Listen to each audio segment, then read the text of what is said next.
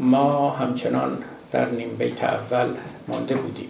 گفت مجلس تمام گشت و به آخر رسید عمر ما همچنان در اول وصف تو مانده ایم.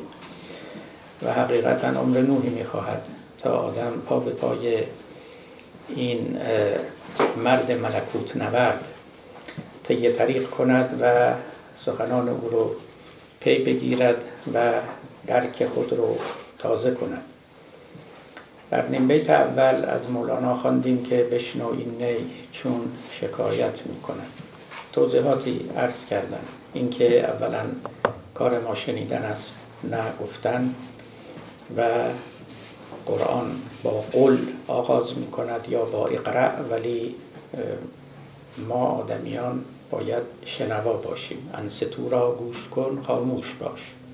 چون زبان حق نگشتی گوش باش. آنها که زبان حقند می‌گویند و می‌خوانند و ما باید گوش باشیم. این نی دلالت بر خود مولانا دارد.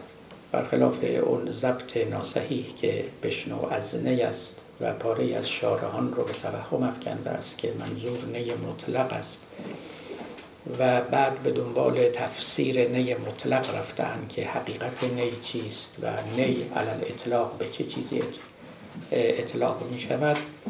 این نی معنای خاص دارد و اشاره به خود شخص شخیص مولانا جلال الدین است که در مقام سخن گفتن در مقام ابلاغ و در مقام گرفتن الهام خود رو به منزله نی می‌دیده است بر لبان خداوند.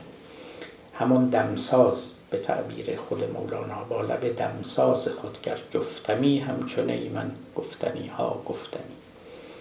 و در این تعبیر دمساز که به کار می‌برد تعبیر بلیغانه است. دمساز یعنی اولا همراه دوست و به معنای دیگر اینکه دم می‌سازند یعنی میدمد. لذا نی با دمساز همراه می شود تا اینکه حرف خود رو بزند یا بلکه حرف دیگری رو از زبان خود بازگو کند و در اختیار ما قرار بدهد. اما اینکه چرا تمثیل نی رو مولانا اختیار کرده است توضیحات فراوان دادم. گفتم نی به معنای نفی است به معنای فناست اما نفی که مولانا از دل او اثبات بیرون می آورد نی نی شکر است و لذا سخن مولانا طعم شکر دارد بوی وفا دارد. ای بانگنای خوش سمر در بانگ تو طعم شکر آید مرا شام و سحر از بانگ تو بوی وفا. سه چیز رو اینجا مولانا که متعلق به سه حس آدمی است در هم جمع کرده است. بانگ که حس سامعه اون رو میشنود بوی وفا که شامه اون رو درک می کند و طعم شکر که حس زائقه اون رو درک می کند و نی جامع و واجد همه این اوصاف است. لذا وقتی که شما بانگ نی رو میشنوید یا صدای مولانا رو میشنوید که چون نی بر لبان خداوند قرار گرفته است نه تنها گوش شما ذوق می کند زائقه شما هم باید شیرین شود. بوی وفا رو هم از او باید بشنوید. در باب وفا بعدا انشاءالله اگر فرصتی شد و توفیقی یافتم توضیح بیشتری خواهم داد.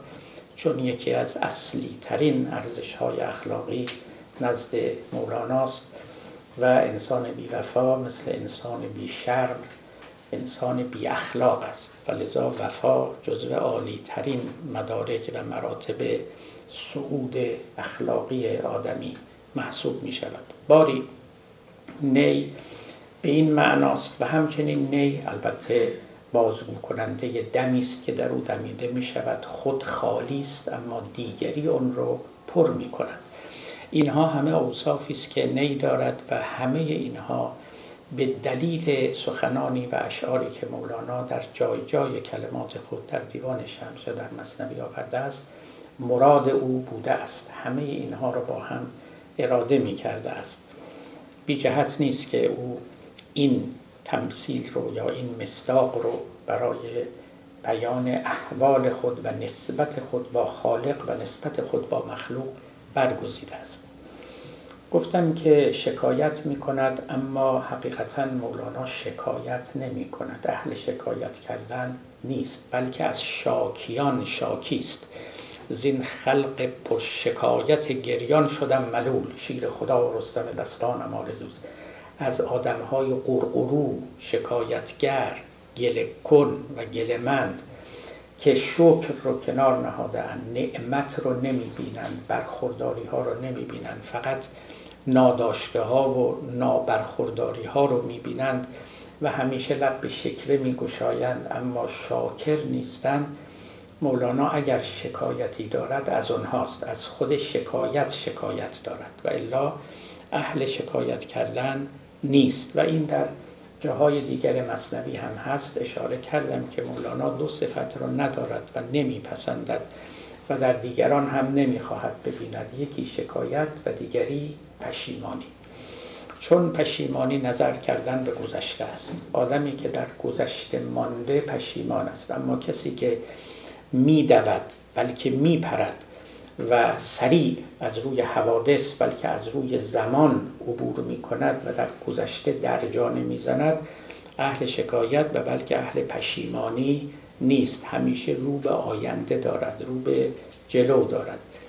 اینجا فقط در پرانتز این رو عرض بکنم. عارفان ما این جمله خود مولانا به ما گفتند که توبه کردن یعنی از روی گناه عبور کردن نه در گناه ماندن. یعنی گیرم که شما لغزشی کردی خطایی کردی. این خطا باید فراموش بشه. از روی او باید عبور کنی. اگر هر بار به سمت او برگردی و دوباره به او نگاه کنی و دوباره دلت برنجد و دوباره در گذشته بمانی علامت این است که هنوز توبه نکرده ای. گفت ای خبرهات از خبر ده بی خبر توبه تو از گناه تو بتر گاهی توبه آدمی از گناهش بدتر است برای اینکه این توبه او رو به سوی عقب میکشاند. اما اینها مباحثی است که باید بعدا بیاید. بالی مولانا اهل شکوه کردن نبود و شکایت رو صحیح نمی‌دانست. گفتم بر حسب این شما می توانید متفکران رو حکیمان رو شاعران رو درجه بندی و طبقه بندی بکنید. بعضی ها فقط اهل شکایتن بعضی ها اهل شکر و شکایتن بعضی ها اهل شکرن بعضی ها اهل نشکرند و نشکایت. حقیقت این است که مولانا اهل نشکر است و نشکایت یعنی شکایت هم که نمی‌کنه هیچی شکرم نمی‌کنه. برای اینکه آدمی وقتی شاکر است که بین خود و منعم فاصله ای می‌بیند از دستی که او می‌دهد این این طرف می‌گیرد. و لذا به خاطر اون نعمت شکر می‌کند. شکایت هم که همینطور است. یعنی شکر و شکایت هر دو دلالت بر جدایی دارند دلالت بر فاصله دارند. اما در شکایت شما اظهار گله می کنید و نارضایتی و در شکر اظهار رضایت می کنید اما اگر این فاصله برداشته شد اونگاه نه شکر است و نه شکایت بلکه یک حالت دیگری حاکم می شود و اشاره کردم به اون سخن مولانا که چون بنالد زار بی شکر و گله افتادن در هفت گردون ولوله. اما حافظ جز اونها بود که می‌گفت یار دل نوازم شکریست با شکایت. گر نکتدان عشقی خوش بشنو این حکایت. از مولانا اگر بشنویم به ما خواهد گفت که نه نکتدانان عاشق شکایت نمی کنند و شکر می‌کنند خب این هم نشان می‌دهد نوع ادراک و تجربه عاشقانه این دو بزرگوار رو. یک بزرگواری مثل مولانا که فراتر از شکایت و شکر رفته است و یک بزرگوار دیگری که مثل حافظ که در شکر و شکایت با هم ماندند. تجربه عاشقانه اینها فرق داشته است. باز هم بر پرانتز می‌گویم مولانا معتقد بود عشق اول درنده است و تنها کسی که خطر می کند و به آغوش این درنده خود رو می سپارد اونگاه مهربانی اون درنده نما آشکار خواهد شد و می بیند که در حقیقت با چه معشوق لطیفی هم نشین شده است. اما برای حافظ درست به عکس بود. به دنبال نرمی می‌رفت به دنبال لطافت می‌رفت و خشونت عشق بعدا بر او آشکار شد. چه عاشق می شدم گفتم که بردم گوهر مقصود. ندانستم که این دریا چه موج خونفشان دارد. اول گمانی می بردم بعدا گمان من تصحیح شد و دانستم که خطا کردم.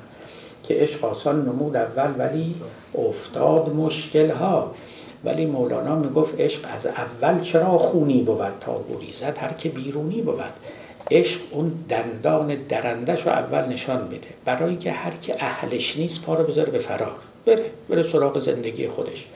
عشق از اول چرا خونی بود تا گریزد هر که بیرونی بود. او به غیر شمهای آتشی است. می نماید آتش و جمله خوشی است. ظاهرش آتشه اما درونش خوشی و خنکی است.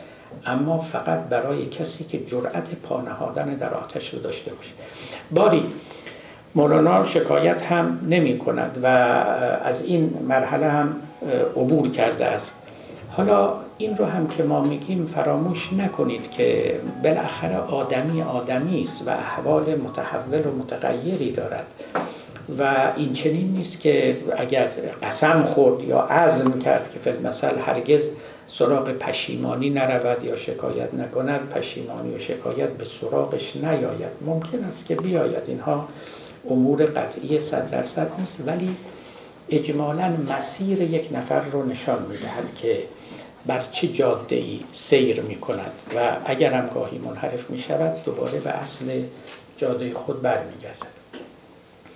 خب از جدایی ها حکایت می کند این نیم بیت اول رو که سپری کردیم به نیم بیت دوم رسیدیم. اما اینجا می‌خوام اشاره کنم و یادآوری کنم برای دوستان فاضل و فرهیختمون که همیشه وقتی که مطالعه می‌کنید اثر یک بزرگی رو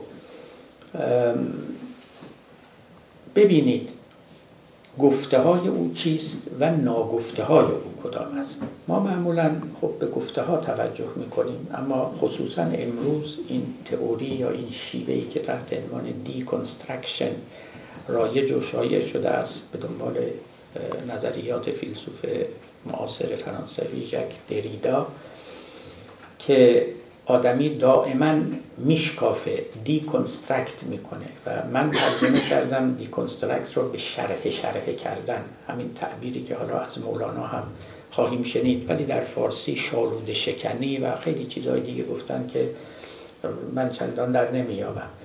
علی ای حال ما یک construction داریم یه deconstruction داریم یک ساختن داریم یه واسازی داریم. یعنی چیزی رو که ساخته شده شما پیچ و مهره‌ش رو باز کنید. واسازی کنید و شرحه شرحه کنید. تکه تکه و پاره پاره کنید و این اجزا رو همه رو یکی یکی وارسی کنید. یکی از شیوه ها یا مصادیق deconstruction عبارت است از توجه به ناگفته های یک گوینده. اینکه چه چیزهایی رو آورده و چه چیزهایی رو فرو نهاده. عمدا یا سهوا چه چیزهایی رو اساسا ندیده و لذا درباره اونها سخن نگفته است و امثال اینها این رو گفتم تا گریزی بزنم به یه نکته ای که گاهی معاصران ما به اون اشاره کردن و بر مولانا خورده گرفتن ببینید مولانا در دورانی میزیست که مغولان به ایران و به ماورای ایران حمله کردند و از قضا پدر او و خانواده مولانا خب از مقابل حمله و حجوم مغولان گریختند. مولانا دوازده ساله بود که همراه با پدر و خانواده از بلخ بیرون آمدند و به ایران آمدند و, از شرق ایران پس از ملاقات با عطار نیشابوری آمدند و به غرب ایران و به عراق رفتند و در مدرسه مستنصریه و بعد به حج رفتند و بعد از حج برگشتند به اونجا که امروز ما ترکیه مینامیم. و پس از چند سال این شهر اون شهر ماندن نهایتا به قونیه رفتند و همونجا پدر مولانا وفات کرد و همونجا مولانا ماند تا هنگام وفاتش و همونجا سلسله مولویه تشکیل شد و دیگر قضایا. خب هم عصر با مولانا ما سعدی رو داریم هم عصر با مولانا ما خواجه نصیر توسی رو داریم. اگر بخوایم فقط از سه بزرگ هم روزگار یاد کنیم. در شعرهای سعدی حادثه حجوم مغولان کاملا آشکار است. یعنی اینجا و اونجا سعدی به اونها اشاره کرده است و در واقع اشک ریخته است برای اون حادثه. آسمان را حق بود گر خون بگرید بر زمین در زوال ملک مستعصم امیر المؤمنین آخر حتی در قصائد عربی خودش سعدی از این ماجرا یاد کرده به تلخی یاد کرده است که حبست به جفنی المدام علا تجری فلما تقل ما استطال علا السکری. چشمهای خود رو بستم که اشک نریزم اما سیل چندان فراوان بود که صد رو با خود برد. یعنی اشک بی اختیار از چشمان من جاری شد. نسیم و سبا بغداد بعد خرابها تمنیت لو کانت تمر علا قبری. ای کاش بعد از ویرانی بغداد بادی که در آنجا میوزید بر قبر من میوزید. یعنی ای کاش مرده بودم و این روزگار رو ندیده بودم. بکت جدر المستنصریت مدبتن علی العلماء الراسخین ذوی الحجری محابر و تبکی دمعهم به سوادها و بعض قلوب الناس احلک من حبری. فوق العاده است قصیده بسیار بلندی هم از 70 80 میگه. دوات ها در مدرسه مستنصریه میگریند بر مرگ عالمان.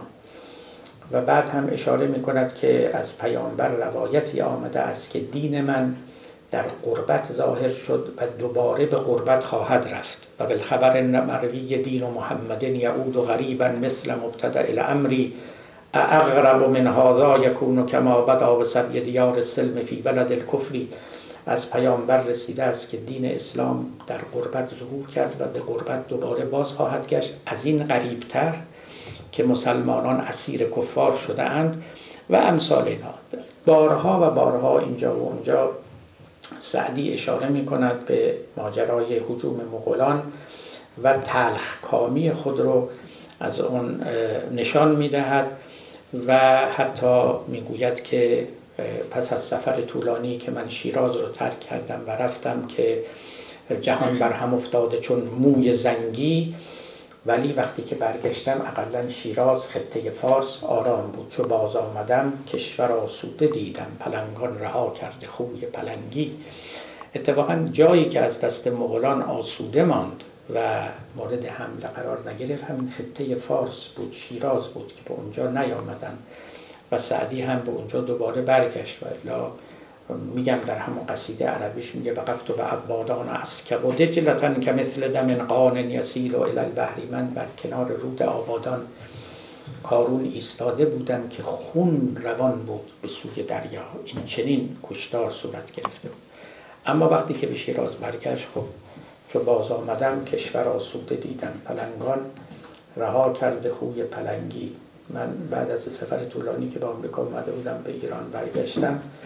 یک کسی با من مصاحبه می‌کرد می‌گفت شما چطور برگشتید؟ گفتم که پالا سعدی گفت که چو باز آمدم کشور آسوده دیدم پلنگان رها کرده خوی پلنگی. ولی بنده اومدم دیدم پلنگان هنوز خوی پلنگی رو رها نکرده حالا دعا کنیم که انشالله پلنگان خوی پلنگی رو رها کنن.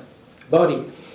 در خاج نصیر که اصلا از بازیگران صحنه بود. یعنی چنان که در تواریخ آوردن هلاکوخان مقل رو او برداشت برد بغداد و این گناهی است که اهل سنت هرگز بر او نبخشیدند و دائما این رو بیان می‌کنند و تکرار می‌کنند. او برداشت برد بغداد و او هلاکوخان رو به جان مستحسن عباسی انداخت و خلافت عباسی رو هلاکوخان برانداخت. گفتند که خاج نصیر چون شیعه بود چون خلافت عباسیان و اهل سنت رو نمیپسندید. به هر حال تصمیم گرفت و با یکی از وزرای عباسیان هم پنهانی ارتباط داشت. باری هلاکو هم که مرد کشورگشایی بود و چه بهتر از این می‌دید که صحنه آماده ای باشه که او فتح کند. و گفتند که وقتی که هلاکو به بغداد رفت و همه جا رو گرفت و نوبت کشتن خود خلیفه رسید. قصه مشهور است دیگه که به او گفتن این از خاندان پیامبر از خلیفه رسول الله هست و او به کشی زمین و آسمان به هم میریزه. گفت ما حسن تدبیر به خرج میدیم. جناب خلیفه رو در یک گونی گذاشت و گفت که همینطور با گرز او رو بکوبند.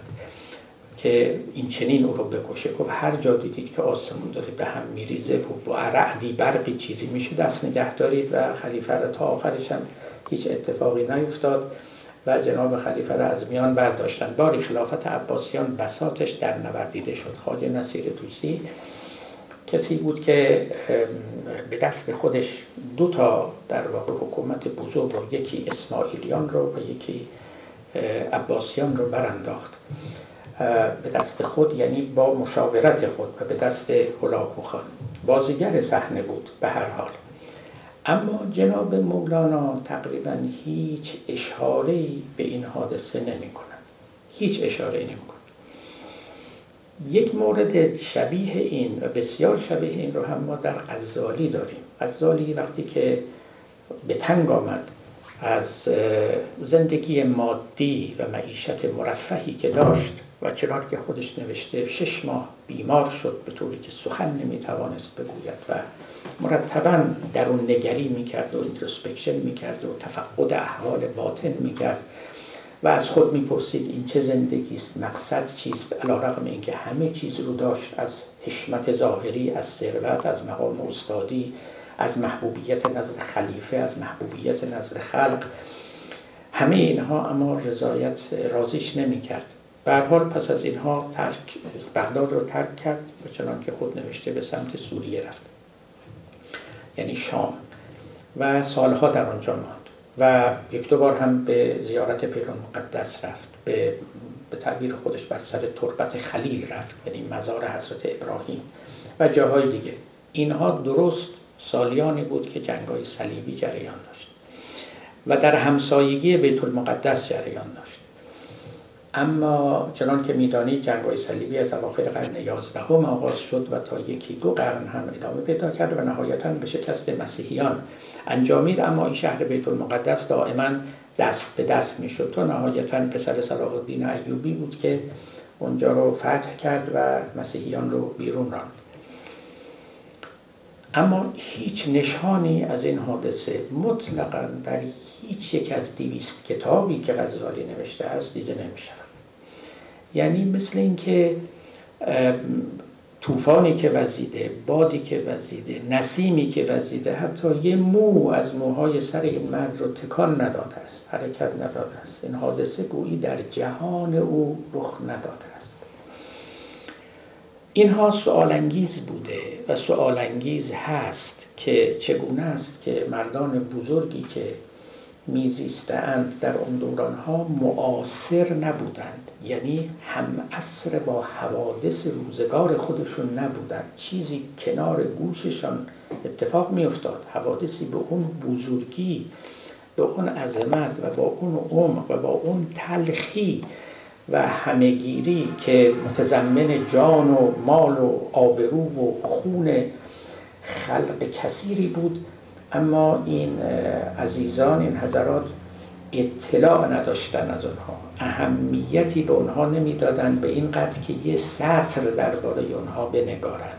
یک اشاره در آثار خودشون به اونها بکنند و خب ببینید همین بیت نخستین دفتر اول مصنوی همین نگفته رو به شما آشکار می‌کنه. بشنوین نه چون شکایت می‌کنه.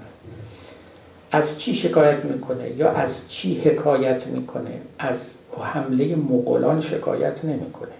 به هیچ وجه. از ظلم و ستمی که بر مردم می‌رفته است. حالا داخلی به خارجی ها و مهاجمان بیگانه کار نداریم. هیچ سخنی نمی‌گوید از تنگی معیشت شخصیش فیلمسل از اینها هم حرفی نمی‌زند. از مخالفتی که فقیهان با او می‌کردن و دشواری هایی که در زندگی براش پدید آورده هیچ سخنی نمیگه هیچ یک از این مقولات اساسا در سخنان او نیست. یعنی همین کست برای مدتی مولانا خاموش بوده حرف نمی‌زده. تا حالا یه شاگردی در پنجاه و چند سالگی مولانا آمده به پیش میگه آقا حرفاتو بزن.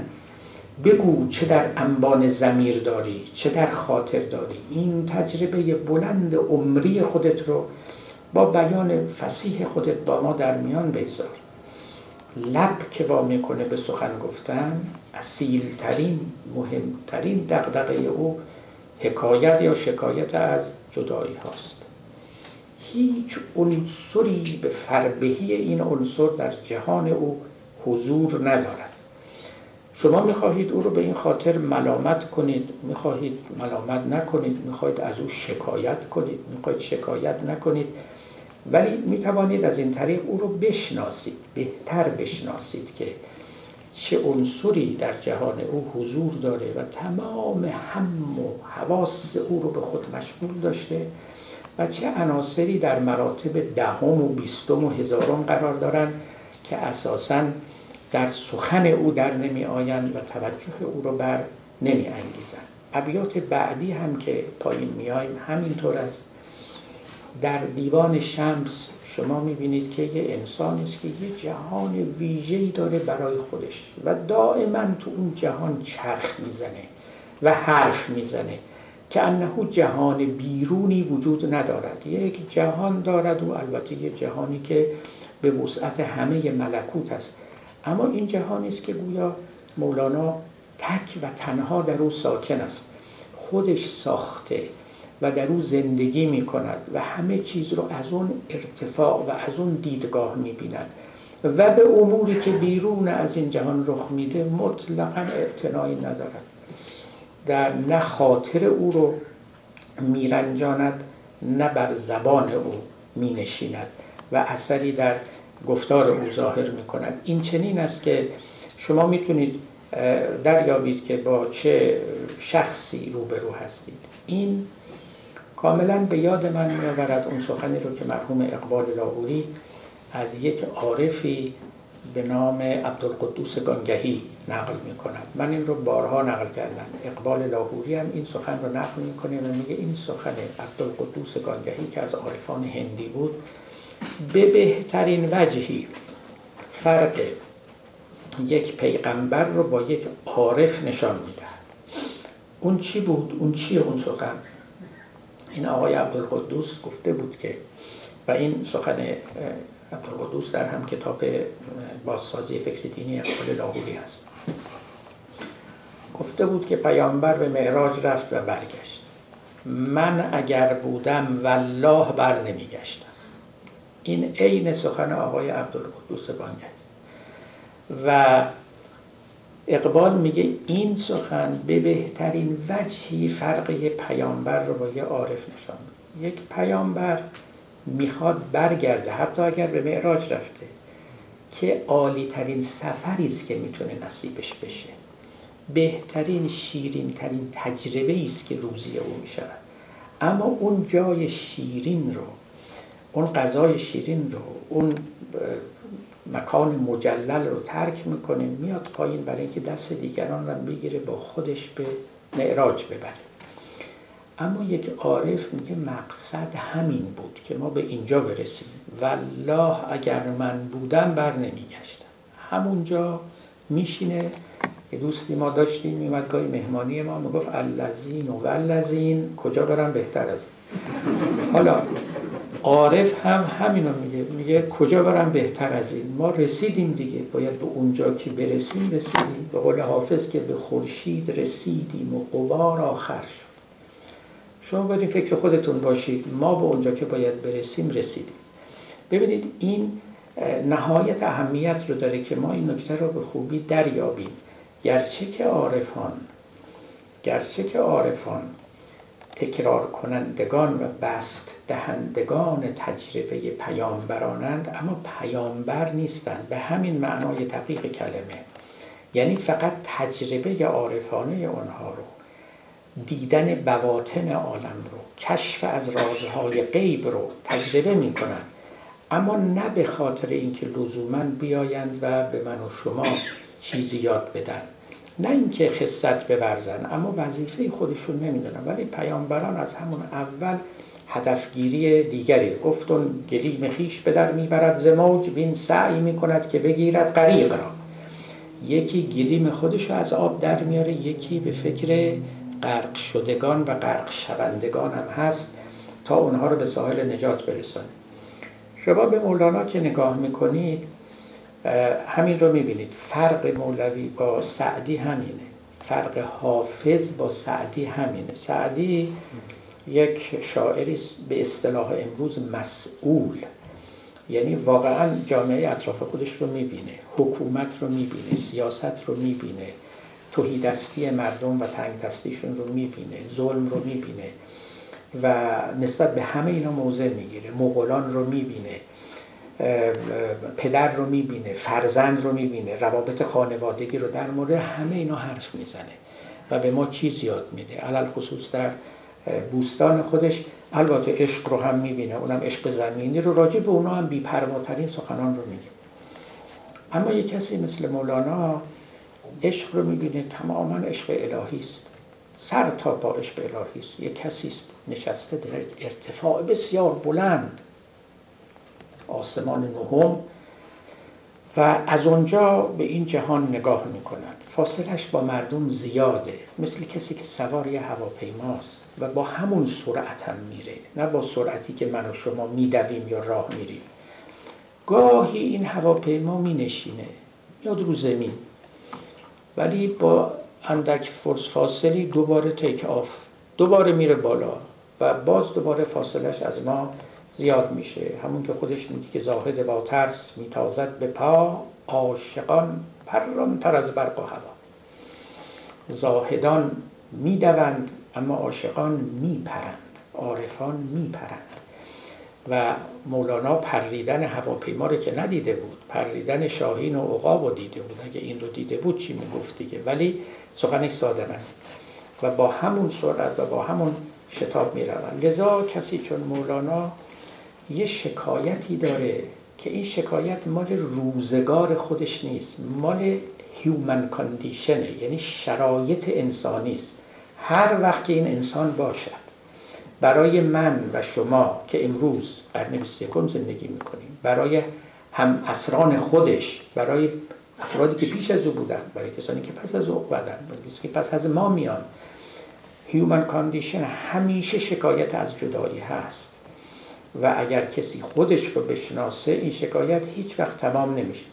اما شکایت از مغولان البته شکایت مال اون روزگاره. شکایت روزگار ما نیست. شاید روزگار ما شکایت ما از آیسیس شکایت می‌کنیم. ما نمی‌دونم از آقای بوش پسر بوش پدر زید امر نه اینکه اینها نابجا باشه ولی این رو هم باید ارز کنم که یعنی کسی مثل مولانا آدم رو در به اصطلاح مطلق ترین وجهی که می‌تواند داشته باشد این پوسته های تاریخی را از روی او کنار زده و به خود آدمی اوریان شده از این عوارض تاریخی نظر می کند که همیشه یک رنج، یک درد، یک شکایت با خودش داره و آن عبارت است از جدایی. نوبت گذشته گفتم که مولانا از جدایی حکایت یا شکایت می‌کنه نه از تنهایی. اینم نکته است که باید توجه کرد. مهم است. مولانا هیچ جا در دیوان خودش از تنهایی شکایت نمی‌کنه. هیچ وقت. حافظ میگه ای پادشاه خوبان داد از غم تنهایی. دل بی تو به جان آمد وقت است که بازایی تنهایی یک احساس جدایی یک احساس دیگری است. جدایی احساسی است که وقتی است که شما قبلا با کسی بودید در جایی بودید حالا دیگه با اون کس نیستید جای خالی او رو می‌بینید. این میشه جدایی. اما تنهایی چی؟ تنهایی یعنی تنهایی. یعنی قبلا با کسی نبودید. الان هم جای خالیش رو احساس نمی کنید خودتون رو می‌بینید. و خودتون رو. یعنی وقتی همین شعر حافظ که میخوندم و میشنیدم که یاری در کس نمی‌بینیم یاران را چه شد؟ دوستی که آخر آمد دوستداران را چه شد؟ تا اونجا که میگه شهر یاران بود و جای مهربانان این دیار. مهربانی کی سر آمد؟ شهریاران را چه شد؟ یعنی جای خالی شهریاران و مهربانان رو می‌بینیم. یه وقتی این دیار این خاک یعنی ایران این رو حافظ در دوران تیموریان میگه یه روزگاری این خاک خاک مهربانان بود شهریاران بود پاکان بود پادشاهان بلند همت بود. ولی الان دیگه نیست. جای خالیشون هست. این حس کردن جای خالی به آدم احساس جدایی رو می‌دهد. مثل اینکه شما وارد یه اتاقی بشید که خالی خالیه. دو نفر وارد یه اتاق میشن که خالیه ولی این دو نفر می‌تونن دو گونه احساس داشته باشن.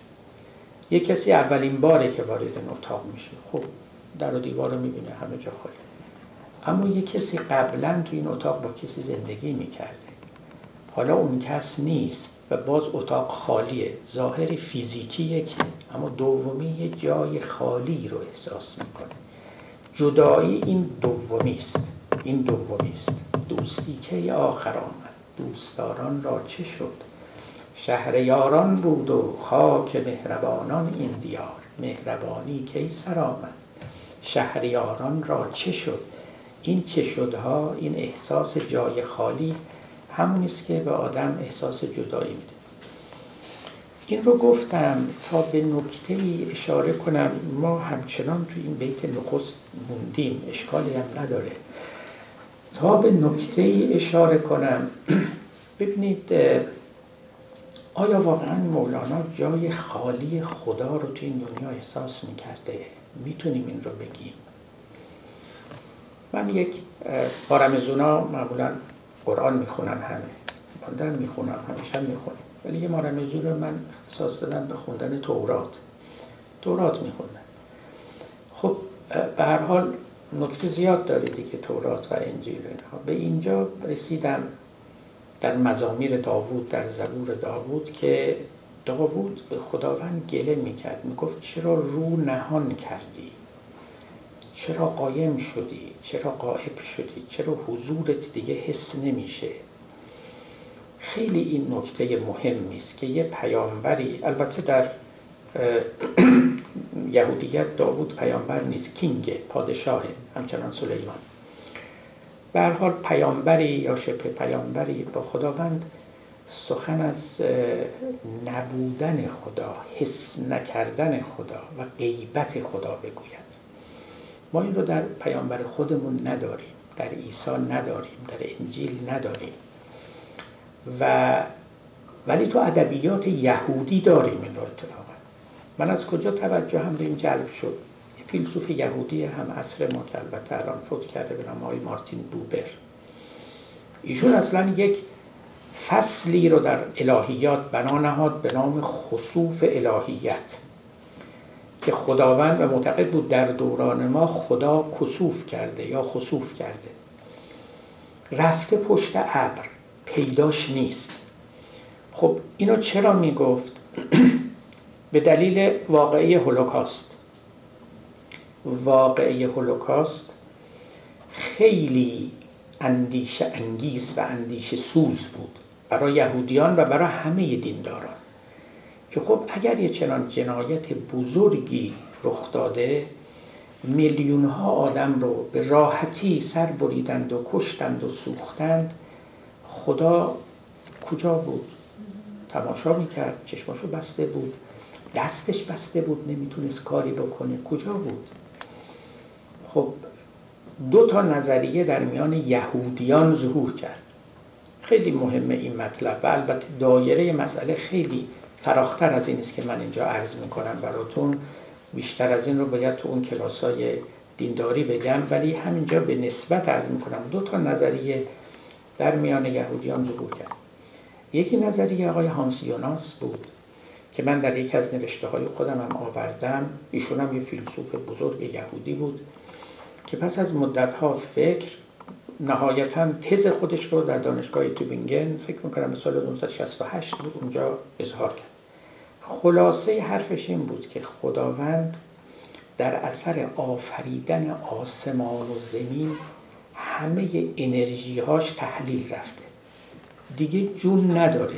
دقیقا لیترالی اینو می‌گفت. نه, نه مجازن متافوریکال نه. دیگه نیرو نداره. همه نیروی خودش رو صرف کرده برای آفریدن عالم و نگهداری عالم. البته این ریشه داره در الهیات یهودی. برای اینکه الهیات یهودی میگه خداوند در شش روز جهان را آفرید روز هفتم استراحت کرد. بنابراین اینکه خدا استراحت می‌کنه یعنی خسته شده که استراحت می‌کنه نیروش رفته. این ریشه داره این که در قرآن ما در آیت الکرسی داریم که خداوند آسمان و زمین رو خلق کرده. ولا یعوده حفظهما. مینتننس حفظ آسمان و زمین خدا رو خسته نمی کند این نکته در جواب یهودیانه یعنی اشاره به اونجاست که ما استراحت نداریم برای خدا چون خدا خسته نمیشه چون انرژیش تمام نمیشه چون بی قوت و بی جون نمیشه. ولی این آقای هانسیاناس در کنگاش های خودش و بررسی ها و جستجوهای خودش بالاخره نهایتا به منزلی فیلسوف حقیقتا رو ابراز کرد. گفت خدا از حال رفته. دیگه تماشا می کرد واقعه سوزاندن یهودیان رو اما نمی‌تونست کاری بکنه. بنابراین نیایم و خدا رو ملامت نکنیم ملامت نمیشه کرد چون توانایی نداشت. خب این یک توجیه بود یک راه حل بود یک نظریه پردازی فلسفی بود. دومیش من آقای مارتین بوبره که فیلسوف دینه. ایشون همینی بود که براتون گفتم. گفت خداوند در اکلیپس رفته در خصوف از عمدن عزم کرده است که برای مدتی از این جهان کنار بکشه. بگه من دیگه کاری به کار آدمیان ندارم. هر کاری دلشون می‌خواد بکنن بکنن. اینا همه ریشه توی یهودیت داره. یعنی شما اگر تورات رو درست بخونید می‌بینید که مثلا در همون اوائلی که طوفان نوح آمد و همه جهان رو بنا به تقریری که در تورات هست شست و برد و همه از میان رفتن جز کسانی که سرنشین کشتی نوح بودن. بعد از این واقع خداوند نزد نوح اظهار تأسف کرد. گفت که من پشیمونم که این کار رو کردم و دخالت کردم و همه آدمیان را از بین بردم تعبیر تأسف و اینا عینا در تورات هست. از این به بعد البته دیگه عمر طولانی به کسی نمیدم. حد اکثر آدم ها 120 سال عمر کنن. و این 120 سال مال اینجاست. یعنی در تورات هست که خداوند پس از طوفان نوح گفت دیگه نوح 900 ساله و اون متوشاله که یکی از اون بزرگ سالان بود که همین نزدیک 600 700 سال عمر که گفت دیگه عمر زیادی نه. دیگه 120 سال حد اکثر عمر کنن و به حال دیگه هم دخالت نمی کنم و پیمان بست. با نوح که دیگه سیلی و طوفانی من نخواهم فرستاد. اینکه خداوند برای یه مدتی کنار بکشه دخالت نکنه اینا تو ادبیات و الهیات یهودی سابقه داره و بنابراین گوش یهودیان برای شنیدن و پذیرفتن اینها آماده است. ما تو اسلام این چیزها رو نداریم البته. یعنی توی ادبیات اصیل اسلامی که خود قرآن باشه یا کلمات پیامبر نه قصه ناتوان شدن خداوند هست نه خوابیدن خداوند نه خسته شدن خداوند. هیچ کدوم اینا نیست. اما البته اینم به یاد داشته باشید راه حل و مسئله خیلی آسان نیست. اونا از روی جهل نبود که سراغ این راه حل ها رفتن. فیلسوف بودند و این حرفا رو زدن. افراد عوامی نبودن. لذا اگر شما به الهیات اسلامی فی المثل برگردید که خدا را همه کاره می‌داند همواره همه کاره می‌داند. و من این رو در یکی از سخنرانیام صریحا گفتم. گفتم اینا می‌پرسن که خدا در واقعی سوزاندن یهودیان کجا بود؟ کجا همون وسط معرکه بود؟ جایی وای نستده بود که از کنار تماشا بکنه یا خوابش رفته باشه یا جونش از درش بیرون رفته باشه یا غیبت کرده باشه یا خصوف کرده باشه. تو متن حادثه حاضر بود. حالا شما اینو بگید می‌دونید که چه بار سنگینی رو به دوش گرفتید. یعنی حالا این مالیات داره هزینهش باید ببر خب این چه جور خداییه که نه فقط اون کنار وایساده تماشا می‌کنه یا خوابش رفته که باز از این جهت قدری از ملامتش کمتر میشه خودش اون وسط صحنه است و همه کار است. قرض من این است که قصه رو کوچک نگیرید سخن رو مختصر نگیرید. مسئله خیلی قصه دشواری است واقعا یعنی در الهیات. حالا صحبت من این بود که وقتی مولانا میگه که از جدایی ها حکایت می‌کند آیا این جدایی یعنی دیدن جای خالی خدا تو این دنیا؟ این تو عرفان ما نیست. هیچ عارفی جای خالی خدا رو احساس نکرده است. از جدایی از فراق نالیده است. این درسته. اما در کنارش گفت دوست نزدیکتر از من به من است. وین عجبتر که من از وی دورم. چه کنم با که توان گفت که دوست در کنار من و من محجورم او نزدیک من از او دورم. این یک فلسفه خیلی جالبی و در این حال پارادوکسیکالی هم بود دیگه. که او به ما نزدیک و جایی نرفته ما از او دور شدیم. مگه میشه که او نزدیک باشه ما دور بشیم؟ این همون حرف حافظ است که تو خود هجاب خودی حافظ از میان برخیز. به هر حال در فلسفه اسلامی و در عرفان اسلامی به یک چنین چیزی توسل می جستند برای اینکه نسبت آدمی رو با خدا بیان کنند و هیچ وجه بحث از خصوف خداوند از پشیمانی خداوند از خفتگی و خستگی خداوند در میان نبود بلکه اون تعبیر دیگر قرآنی که کل یوم هو فی شأن خدا هر روز در کاری است. یعنی هیچ روزی مرخصی نداره هیچ روزی تعطیلی نداره هیچ روزی استراحت نمی‌کنه. این تعبیراتی که شما ببینید هر کدومش اشاره دارد به یه نکته که پیشینیان می‌گفتند.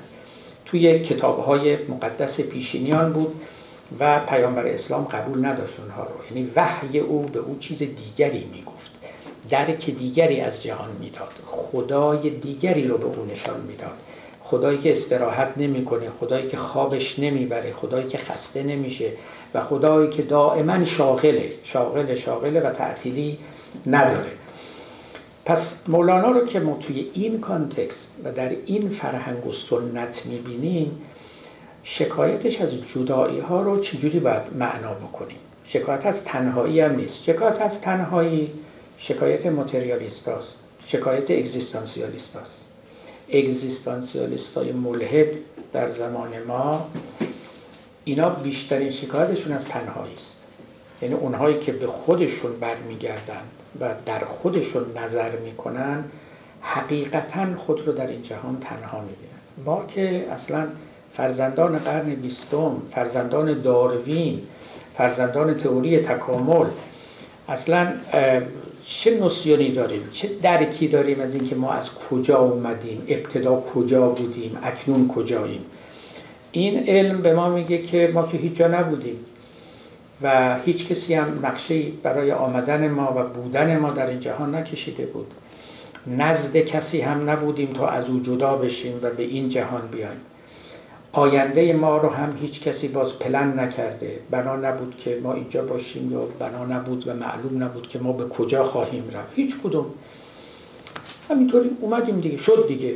شد. بالاخره یه تصادفی بود و ماها پیدا شد تو این عالم. بنابراین ماها حقیقتا اگر خداپرستیم خب اقلا اعتقادا اگر نه تجربتا. میگیم بالاخره خدایی هست لابد نظری داشته حساب و کتابی در این خلقت بوده و اگرم خداپرست نباشیم خب احساس تنهایی می‌کنیم به این جهان. یعنی هیچ کسی با ما نیست. ما به خودمون وانهاده ایم. و پس و پشت ما هیچ خبری نبوده هیچ عزمی و طراحی وجود نداشته است. اگزیستانسیالیستا که تمام فلسفهشون مطالعه در وجود خاص آدمی است نه مطالعه در وجود همه چیز مثل دیگر فلاسفه به این قصه تنهایی آدمی نهایت اهمیت رو دادن که از دل این تنهایی اون وقت چه چیزها برمیخیزه و آدمیان برای اینکه تنها نباشن چه کارا می‌کنن؟ بیشتر آنچه که هنر نامیده می شود حالا هنر مبتزل تا هنر متعالی همه اینها علاج تنهایی شمرده می شود آدمی که می‌خواد به جایی پناه ببره تا تنهایی خودش رو علاج بکنه. یا تنهایی رو فراموش کنه یا تنهایی رو علاج کنه از طریق ساختن اشتغالات کاذب. مشغولیت هایی که گاهی در خور آدمی هم نیست اما آدمی به اونا تن میده تا اینکه از رنج تنهایی بگریزد. تا آدمی به قول مولانا از رنج هستی وارهند ننگ خمر و بنگ بر خود می نهند اون میگه از رنج هستی فرار می‌کنن ننگ خمر و بنگ یعنی شراب می‌خورن و مخدرات استعمال می‌کنن تا خودشون فراموش کنن خودشون رو. رنج هستی بر دوششونه. این همون مفهوم اگزیستانسیالیستی. است جمله دانسته که این هستی فخ است فکر و ذکر اختیاری دوزخ است. همشون می‌دونن که اگه به خود بیان این زندگی مثل یک دام است مثل یک قفس تنگ است. و لذا میکوشن که این قفس رو بشکنن به این شیوه ها. در نزد یک عارفی که تجربه حضور خداوند رو داره این این مقولات اصلا راه نداره. بنابراین تنها معنایی که برای جدایی میمونه همان بیت دومی است که مولانا در برای سخن میگه. ما رو از یه نیستانی بریدن و به این عالم آوردن که از نیستان تا مرا ببریدند در نفیرم مرد و زن نالیدن. نی رو خب پیداست از نیستان می‌برند. جایی که نیهای بسیار است نیزار است. و یکی از این نیها رو بر میدارند و می‌برند و او را از بستر خود و مهد خود جدا می‌کنند و به جای دیگری می‌برند به قربت می‌برند. در واقع این فراق و این جدایی جدایی از وطن است از وطن است. و در تصویر مولانا ما در قربتیم ما قریبیم تو این عالم. بارها این تم رو مولوی در اشعار خودش داره. بارها که تا حدودی هم میشه گفت از افلاتون اخذ کرده است و بعدا توضیح بیشتری براتون میدم. بارها این رو بیان می‌کنه که ماها اهل این دنیا نیستیم. ما قریبیم تو این عالم. وطن ما جای دیگه است. منتها یه عده می‌فهمن که وطنشون جای دیگه است یه عده نمی‌فهمن. به تعبیر خود مولوی جمله مهمانن در عالم ولیک کم کسی داند که او مهمان کیست. ما اینجا مهمونی اومدیم. مهمونی اسم محترمتر قربته. بالاخره قربت دیگه. حالا مهمانی. از یه شهر دیگری بلند شدیم ما رو دعوت کردن با احترام اووردن اینجا. ولی بالاخره مهمونی تموم میشه. مهمونی دائمی نیست. و باید به شهر خودمون برگردیم. و لذا ما مهمانیم در یک مهمانخانه غریب و نهایتا باید به وطن بازگردیم. البته برد با کسی که صاحب خانه رو بشناسه. یعنی بدانه که به مهمانی آمده میزبان کیست. جمله مهمانند در عالم ولی کم کسی داند که او مهمان کیست. جمله حیرانند و سرگردان عشق ای عجب این عشق سرگردان کیست؟ لذا جدایی در اینجا که مولانا میگه و حکایت جدایی رو داره برای ما میگه شکایت نمی‌کنه. برای اینکه میگه من می‌فهمم رسم کار همینه. بخشی از موجودیت ما باید در سفر و در قربت سپری بشود. و لذا شکایت نمی کنم شکایت از کی کنم؟ برای چی؟ این این همینه. ما این جاده رو این مسیر رو ما باید طی کنیم. شکایت کسی می‌کنه که نداند حکمت امر رو. شکایت کسی می‌کنه که به راز مسئله آشنا نیست. چرا من اینجام؟ چرا سخت میگذره؟ چرا ما رو اووردن؟ و از کجا آمده ام؟ آمدنم بهره چه بود؟ شکایت اون می‌کنه. اتفاقا حالا اینه که مثال زدن ببینید این ابیات این بیت آخری که خوندم منصوب به مولاناست دیگه. روزها فکر من این است و همه شب. سخنم که چرا غافل از احوال دل خیشتنم از کجا آمدم؟ آمدنم بهره چه بود؟ به کجا می‌بری آخر؟ ننمایی وطنم. ولی همچنان که ادبا گفتن منم اینجا به قطع به شما میگم. این شعر مولانا نیست. خیلی منصوب به مولاناست خیلی کتابام نوشتن. ولی به دلایل مختلف یکی از مهمترین دلایلش دلایل محتوایی است. مولوی اهل این حرفا نبود که از کجا آمدنم آمدم آمدنم بهره چه بود به کجا می‌بری آخر؟ ننمایی و اصلا این حرفا نبود براش. گیج نبود گم نبود بیخبر نبود این سوالا براش سوال نبود. خوب می‌دونست از کجا اومده و به کجا داره میره و این مسیر چیست و توی این مهمانخانه میهمان کیست. اینا رو خوب می‌دونست. و خوب می‌فهمید به ما هم یاد میده. اون حرفا اون مال کسی دیگری است و مال یه عالم دیگری است. ممکنه به عالم حافظ بخوره ماد افراد مادون حافظ بخوره. برای مولانا این دنیا خیلی روشن بود. اصلا تاریکی نداشت. خوب می‌فهمید کجاست دورورش چیه قبلش چی بوده بعد او چه خواهد شد. یک آدم بسیار روشنی بود. این یکی از نویسندگان نوشته بود جهان این مولوی جهان انبیا بود. بر یقین بود زندگی می‌کرد. دچار شک نبود تو تاریکی نبود تو گیجی و حیرت نبود. البته یه حیرتی داشت که حیرت عارفانه است ولی اون غیر از این حیرت به معنای متعارف کلمه است. لذا از کجا آمدم آمدنم بهره چی بود؟ این سوالی نیست که بر زبان یا در خیال مولانا بگذرد. او براش خیلی روشن بود که از کجا آمده و به کجا میرد همینجا به دلیلش میگه از نیستان تا مرا ببریده اند در نفیرم مرد و زن نالیدند اینکه این نیستان کجاست؟ من می‌خواستم امروز راجع به نیستان برای شما سخن بگم. اما علا ظاهر باید بذاریم به وقتی که عرب نینداخت. و بریم تا ببینیم که کی می‌رسیم به این نیستان. فعلا ما هم همین حکایت نی رو گفتیم و از نیستان هم بعدا سخن خواهیم گفت. یک سوالم نوبت گذشته دوست عزیز ما مطرح کرده بودن که خب مولانایی که شکایت نمی‌کنه یعنی بدی ها این عالم رو نمیبینیده نمی‌بینه. این همه ظلم است این همه کجی هست این همه ناراستی هست. و من اشاره کردم که حافظ می‌دید کجی های عالم رو و معترف بود و در مقام توجیه هم نبود و می‌گفت که ما یه عالم دیگه باید بسازیم. مثلا معماری این عالم کجه؟ بده. و خوب ساخته نشده. و عالمی از نو باید ساخت. و از نوع آدمی. فلک را طرح سقف بشکافیم و طرح نو در اندازیم. اصلا توی این فکرها بود. البته تو عالم شاعرانه و نه در عالم واقعش و ایشون از شهر خودش هم پاشو بیرون اما خب می‌گفت بالاخره ولی نزد مولانا که اینطوری نبود می‌گفت در خور آمد گوش خر با شخص خر. این سخن مولانا بود. می‌گفت همه چیز به قاعده و به اندازه است. این گوش خر که درازه و درازگوش این با کل بدنش تناسبی داره. شما فکر نکنید که بی خودی درازگوش شده. بنابراین کم فضولی کن تو در کار قدر.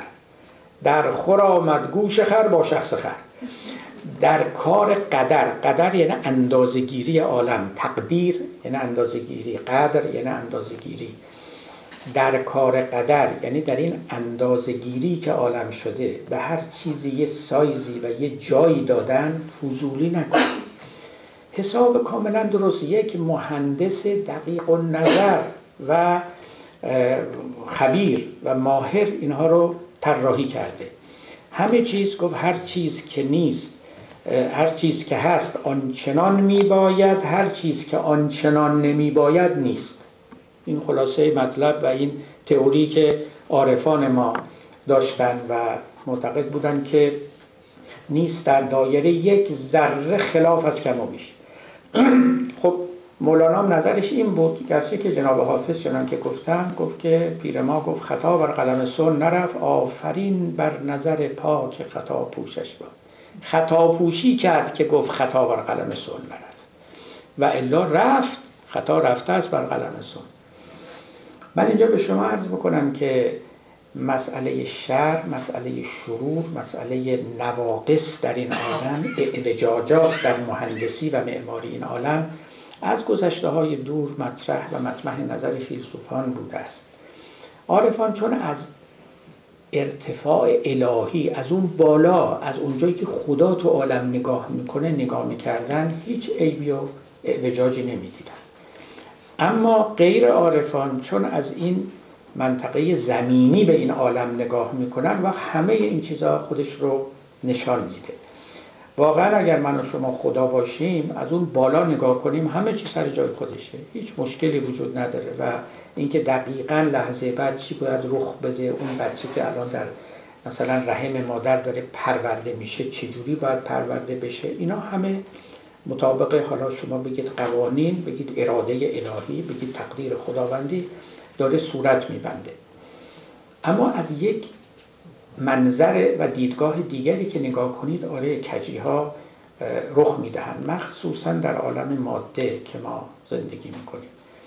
حکیمان ما می‌گفتند که قصور ماده است. یعنی فیض الهی کامل میاد اما ظرفیت ماده کمه. بنابراین هر چی بهش بدی کم می‌گیره در خودش. و لذا ناقص از آب در میاد. خلاصه حرفشون این بود.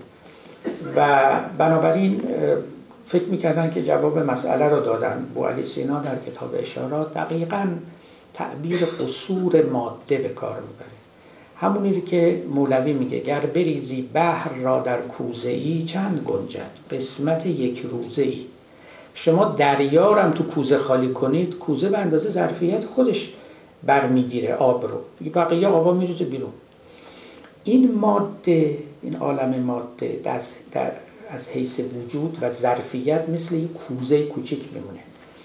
این فیض هستی به اعتقاد فیلسوفان رسیده اما مثل بحر در کوزه بیشترش بیرون ریخته و این کوزه مقدار معینش رو گرفته. و شما می‌بینید که کجی داره کوژی داره و کمی و زیادی داره. خب این یه تعبیر.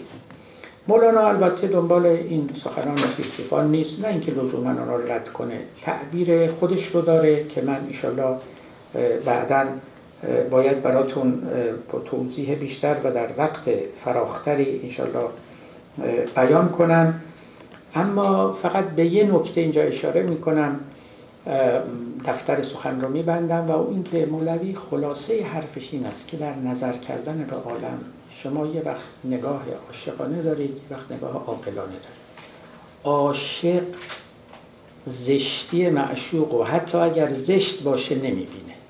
ولی عاقل زیبایی رو هم که می‌بینه اگه یه اندک زشتی هم کنارش باشه می‌بینه.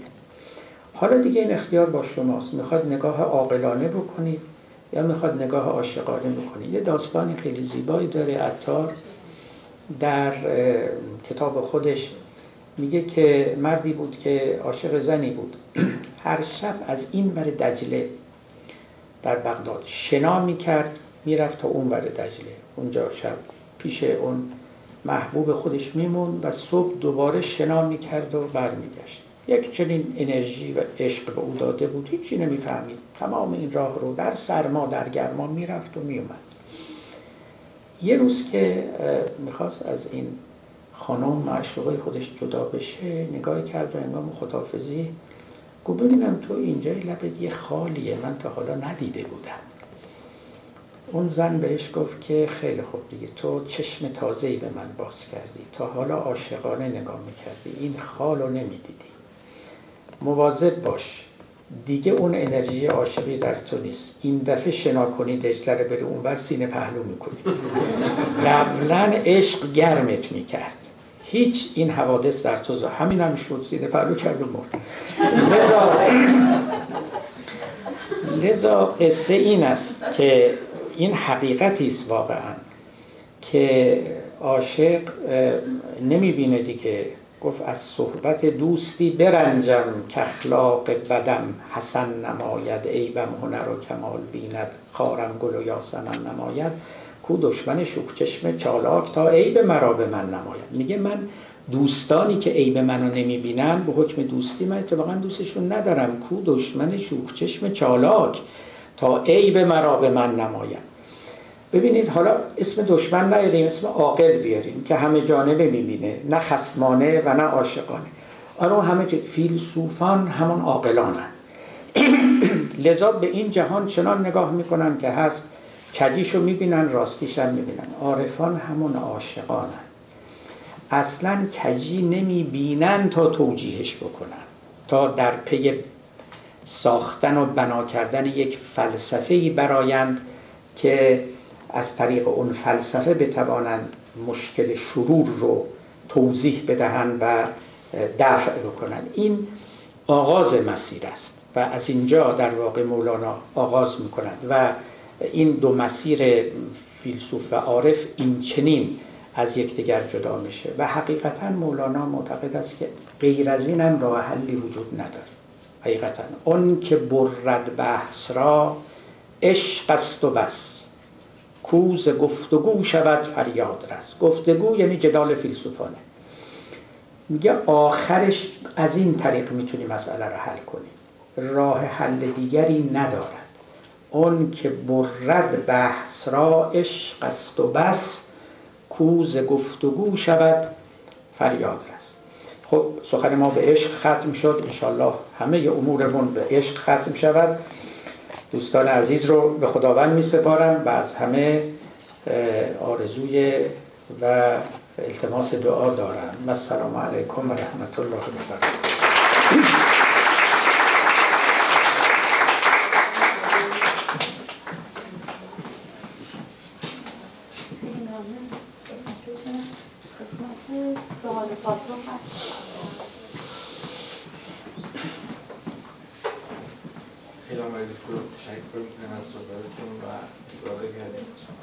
سوالی که من داشتم مورد این جدایی بود این سایکوانالیست میگن که بشر یک نوستالژی داخل رحمی داره که حالا این اون توجیه این از اون در ناخداگاهش چون از اونجا جدا شده همیشه این برگشت رو می‌خواد و جنسش هم از لاو یعنی حالت لاو داره و توی صحبت یکی که از نمیگن می‌گفت عارفا میسترک می‌کنن یعنی اومدن که این اون رو به جای این گرفتن.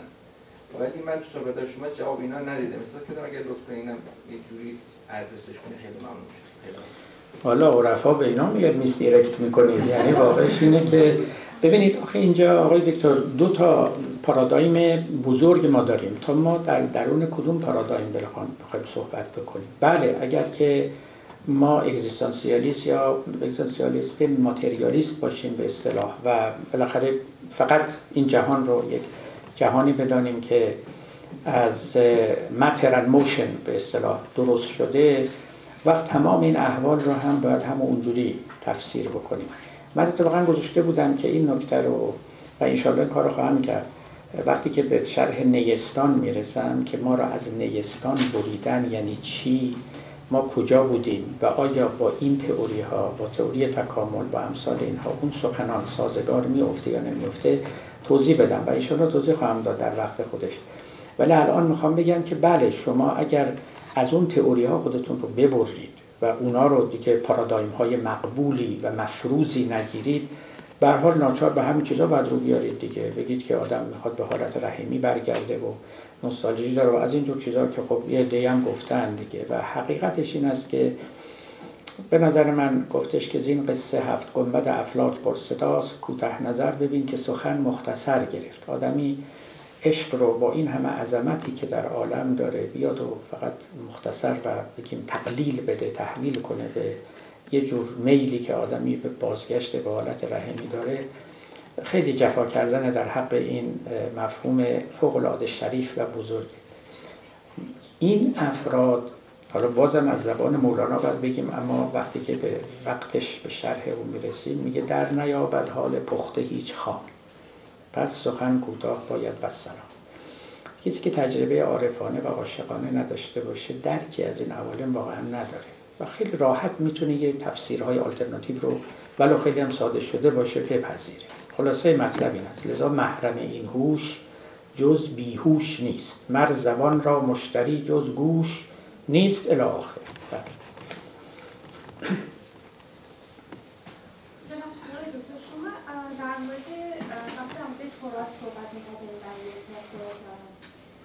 صحبتی که خداوند در خواب می‌رفته یا حالا خسته می‌شده اینا بعد گفتیم که پیامبر تجربه دیگه ای داشته در کل یامن فیلم و پیشن و مطرح کردیم که خب پیامبر اینجوری میده شما منظورتون اینه که این چیزایی در تورات حالا از قول حضرت موسی بیان شده واقعا تجربه حضرت موسی بوده؟ یا اینکه این توراتیه که ما میگیم که تورات واقعی نیست و این حدیه که بهش بسته شده؟ یعنی من یه مقداری وقتی شما فرمودین پیامبر تجربه کرده خب شما این سوال از کی می‌کنید از منی که مسلمانم. واقعا من چنان اعتقادی ندارم یعنی به تورات.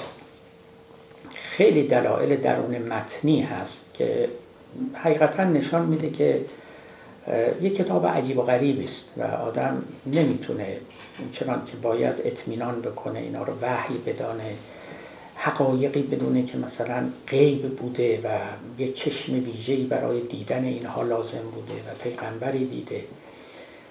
در میان scholar های یهودی در دوران معاصر از یه قرن پیش به این طرف که خب این تئوری خیلی خیلی قوت گرفته که معتقدن که نه اصلا اینا مال موسی نبوده اینا در طول قرون نوشته شده چند نسخه بوده و چند version داشته و این version های مختلف بعدا با هم ترکیب شدن. خیلی بحث های مفصلی در این زمینه ها صورت گرفته. همین پنج کتاب اول تورات که میگن اینا دیگه کتاب های اصلی توراته. خب مسلمه که اینا همش مال موسا نیست. یعنی برای اینکه خب توی جلد پنجم تا مرگ موسا آمده بود که خدا به موسا گفت برو بالای فلان کوه بیست و و از دور فلسطین رو تماشا کن. فلسطینی که من به قوم تو وعده دادم که اونجا رو فتح خواهم کرد. اما تو نصیبت نیست که وارد اونجا بشی و بعد همونجا هم مثلا موسا همونجا وفات کرد و و خدا دفنش کرد و اینا. این تعبیرات خب نشان میده که خب همه اینا که از موسی نیست یعنی برای اینکه دیگه مرگ موسی رو که دیگران باید نوشته باشن. اون چه که واقعا مسلم همون تن کماندمنته اون ده فرمانی است که خداوند به موسی داد بالای کوه تور که آدم نکشید جز خدای واحد رو نپرستید زنا نکنید. چند تا ده تا کماندمنته که بعدا هم حضرت عیسی گفتش که من اینا رو قبول دارم. اینا جزو شریعت منم هست و من نیامدم که اینها رو بردارم. غیر از او دیگه خیلی حرفای عجیب و غریب هست توی تورات. خیلی حرفای عجیب و غریب هست که یعنی واقعا شما وقتی با قرآن مقایسش می‌کنید خداییش قرآن از این جهات خیلی منزه تره خیلی پاکیزه تره خیلی تر و تمیز تره خلاصه. نسبت هایی که پیامبران دارن تو همین پنجل اولیه تورات. خب مثلا لوط پیامبر است دیگه ولی دختراش میرن مستش می‌کنن و در حال مستی با پدرشون هم بستر میشن از پدرشون حامله میشن. اینا همه تو توراته. یا مثلا نوح که شراب می‌خوره اونجا میفته مست لایعقل اون کنار میفته و خیلی از اینجور چیزها. حالا یهودی های امروز حالا کوشیدن بعضی از اینها رو بر حال نادیده بگیرن یا چندان مطرح نکنن یه روزگاری خب اینا خیلی مهم بوده. بعضی از اون که تو تورات بعدا در قرآن هم البته وارد شده مثلا اینکه نوح 950 سال عمر کرد یا قصه طوفان نوح. اینا خب بعدا در قرآن آمده. همه اینا هم تحقیق شده. یعنی به حال کدوماش مورد استفاده پیغمبر قرار گرفته اونجا آمده. بسیارش البته نیامده که این چنینه.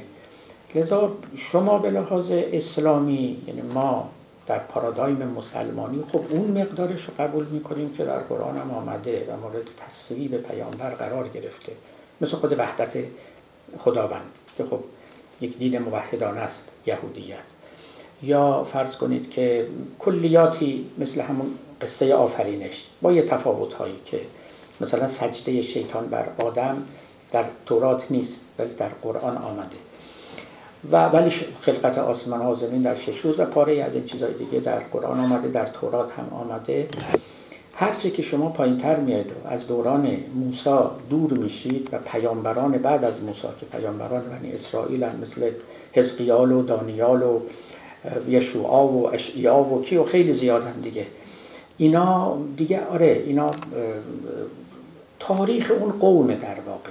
مثلا کاملا پیداست. تاریخ این اقوام یهودی و بنی اسرائیل بعدن و آمدن و ویران شدن تمپل و نمی‌دونم دست به دست شدن بیت المقدس و دعواهایی که پادشاهان با هم داشتن و امثال اینها. اونجا که به لحاظ تاریخی خب یک کتابی است که میشه بهش نگاه کرد و نکته های آموخت. به لحاظ عقیدتی مسئله وحدت باری تعالی و پاره از دستورها که در دیانت و شریعت موسی آمده که عینا در شریعت پیامبر اسلام هم هست. همین مثل حرمت نفس و حرمت قتل نفس و چیزهای دیگه. اینا بله قابل قبوله. اما چیزهای دیگه هم داره که نمی‌دونم. من واقعا سردر نمیارم. یعنی حرفایی که اینا رو وحیانی دانستن خیلی مالیات اقلانی سنگینی لازم داره. آدم بپردازه تا بتونه اونها رو قبول بکنه. بله اینطور کردیم که مولانا از بلخ در وکیلی اومده به ترکیه. آیا فکر این سفری هم که داشته در تجربه جدایی که داشته تاثیر داشته که از جدایی حرف می‌زنه یا احساس غربتی توی ترکیه می‌کرده. آیا اونجا اصلا ترکی صحبت می‌کرده حالا من نبودم پیش مولانا ببینم ترکی حرف می‌زده. ولی نه ظاهرا. ببینید آدمی است. من هیچ نفی نمی کنم. ممکنه واقعا. بالاخره کسی که وطنش رو ترک کرده و آمده خود پیامبر اسلام که از مکه آمده بودن مدینه احساس قربت می‌کردن. یعنی گاهی کسانی از مکه میمدن پیش ایشون میپرسیدن که خب چه خبر از مکه؟ اونجا چجوری سبزه های سبز شده. بالاخره آدمی است به جایی که اونجا متولد شده دلبستگی داره. به خود خود مولانا مهر اول کیز دل زایل شود. عشق اول آدم هیچ وقت از دلش بیرون نمیره. حالا عشق به وطن باشه عشق به معشوق باشه. هیچ بعید نیست. مولانا چنان احوالی هم بر او گذشته باشه. یاد دوران نوجوانی و کودکیش رو می‌کرده و بالاخره یک نیمه قربتی هم احساس می‌کرده. قابل بله تعمل و قابل رد کردن نیست. ولی خب همه بحث جدایی البته تقلیل به این پیدا نمی‌کنه. سلام. من می‌خوام مطمئن بشم اون قسمتی که گفتیم مولانا شکر نه شکر می‌کنه نه شکایت. درسته؟ بله. بعد واسه من یه خود سخت بفهمم یعنی چطوری آدم نمی‌خواد شکر کنه. مثلا آدم مثل مولانا باشه نعمت هایی که داشت دادیم داشتن می‌تونی کمی توضیح بده ببینید مولانا که در مورد خودش این رو نمیگه این ادعا رو نمی‌کنه. در مورد کسانی که به درجات و به کمال خیلی بالایی رسیدن این نکته رو مطرح می‌کنه. منم قصدم این نبود که مولانا لزوما مصداقا چنین کسی بوده گرچه که بعیدم نیست. اما تو طبقه بندی خودش به ما میگه که کسانی هستند که شکایت که نمی‌کنن هیچی شکر هم نمی‌کنن. از این دو مرحله عبور کردن. بذارید این نکته رو برای شما بگم. مولانا اصولا معتقد است که دنیای ما دنیای ازداده. خب یه ازدادی ساده تر ما می‌شناسیم. مثل نور و ظلمت مثل شب و روز مثل تلخی و شیرینی. اما یه ازدادی هستن که از اینا خیلی ظریفترن مثل کفر و ایمان. مولوی میگه افراد عارف از کفر و ایمان برترند توجه می‌کنید؟ از شکر و شکایت هم برترن. هر جا شما ازداد دیدید بدونید هنوز تو این عالمی. توجه می‌کنید. تا آمدی اندر برم شد کفر و ایمان چاکرم. ای دیدن تو دین من وی روی تو ایمان من. لذا میشه که شما به جایی برسید که نه کافر باشید نه مسلمان. بله از یه فقیه اگر شما بپرسیم که نه این که نمیشه. ولی حافظ درست به ما میگه. یه از شافعی مپرسیدم سال این مسائل. شافعی این فقیه. این حرف رو از شافعی از فقیه نپرسید. اون به شما میگه آدما یا کافرن یا مؤمنن.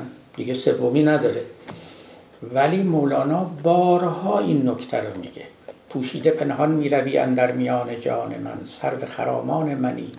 ای رونق بستان من از لطف تو چون جان شدم و از خیشتن پنهان شدم. ای هست تو پنهان شده در هستی پنهان من. به این مقدمات نگاه بکنید. یه کسی که هستیش در هستی پنهان کسی دیگری پنهان شده است. وقت در خطاب به او میگه تا آمدی اندر برم شد کفر و ایمان چاکرم. ای دیدن تو دین من وی روی تو ایمان من. گل جامه در از دست تو ای چشم نرگس مست تو ای شاخه ها آبست تو ای باغ بی پایان من. لذا دوگانه یا این دایکوتومی کفر و ایمان دایکوتومی شکر و شکایت دیگه باقی نمیمونه. و امثال اینها. این عالم در تفسیر مولانا عالم ازداد است و عالم اعداد است. دو تا صفت داره عالم ماده. یکی اینکه اشیا معدودند. یعنی مثلا ما آدمیان مثلا هفت میلیون آدم داریم در روی کره زمین. این همه سنگ داریم همه کوه داریم همه ستاره داریم. الی اینا میشه اعداد. یکی هم ازداد. با همین توضیحی که برای شما گفتم. یه عالم دیگری که شما بالاتر از این میرید نه اعداد میمونه نه ازداد در معانی قسمت و اعداد نیست. در معانی تجزیه و افراد نیست. اتحاد یار با یاران خوش است. پای معنا گیر صورت سرکش است. اون عالم که عالم وحدته و عالم اتحاده عالم ازداد و عالم اعداد نیست.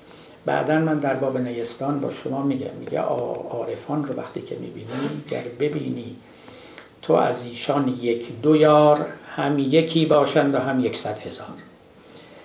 دو تا عارف یا یک عارف هم یکیست هم صد هزار تاست. یعنی بر مثال موجها اعدادشان در عدد آورده باشد بادشان. مثل باد که به آب دریا می‌خوره امواج مختلف ولی این باد رو بذارید کنار این امواج این آب یکیست یه پارچه است یه وحدت. درکش مشکله. ببینید با جهان مولوی باید خورده خورده شما آشنا بشید.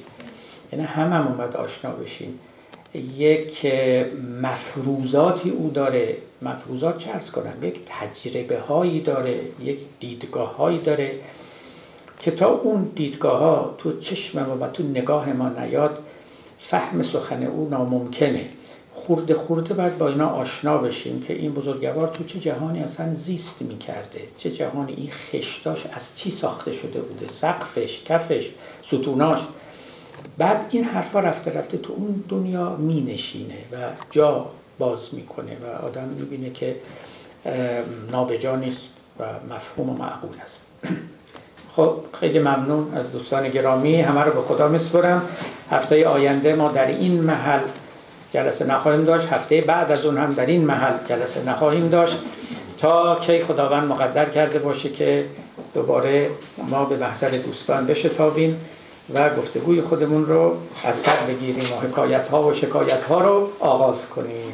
فعلا به خدا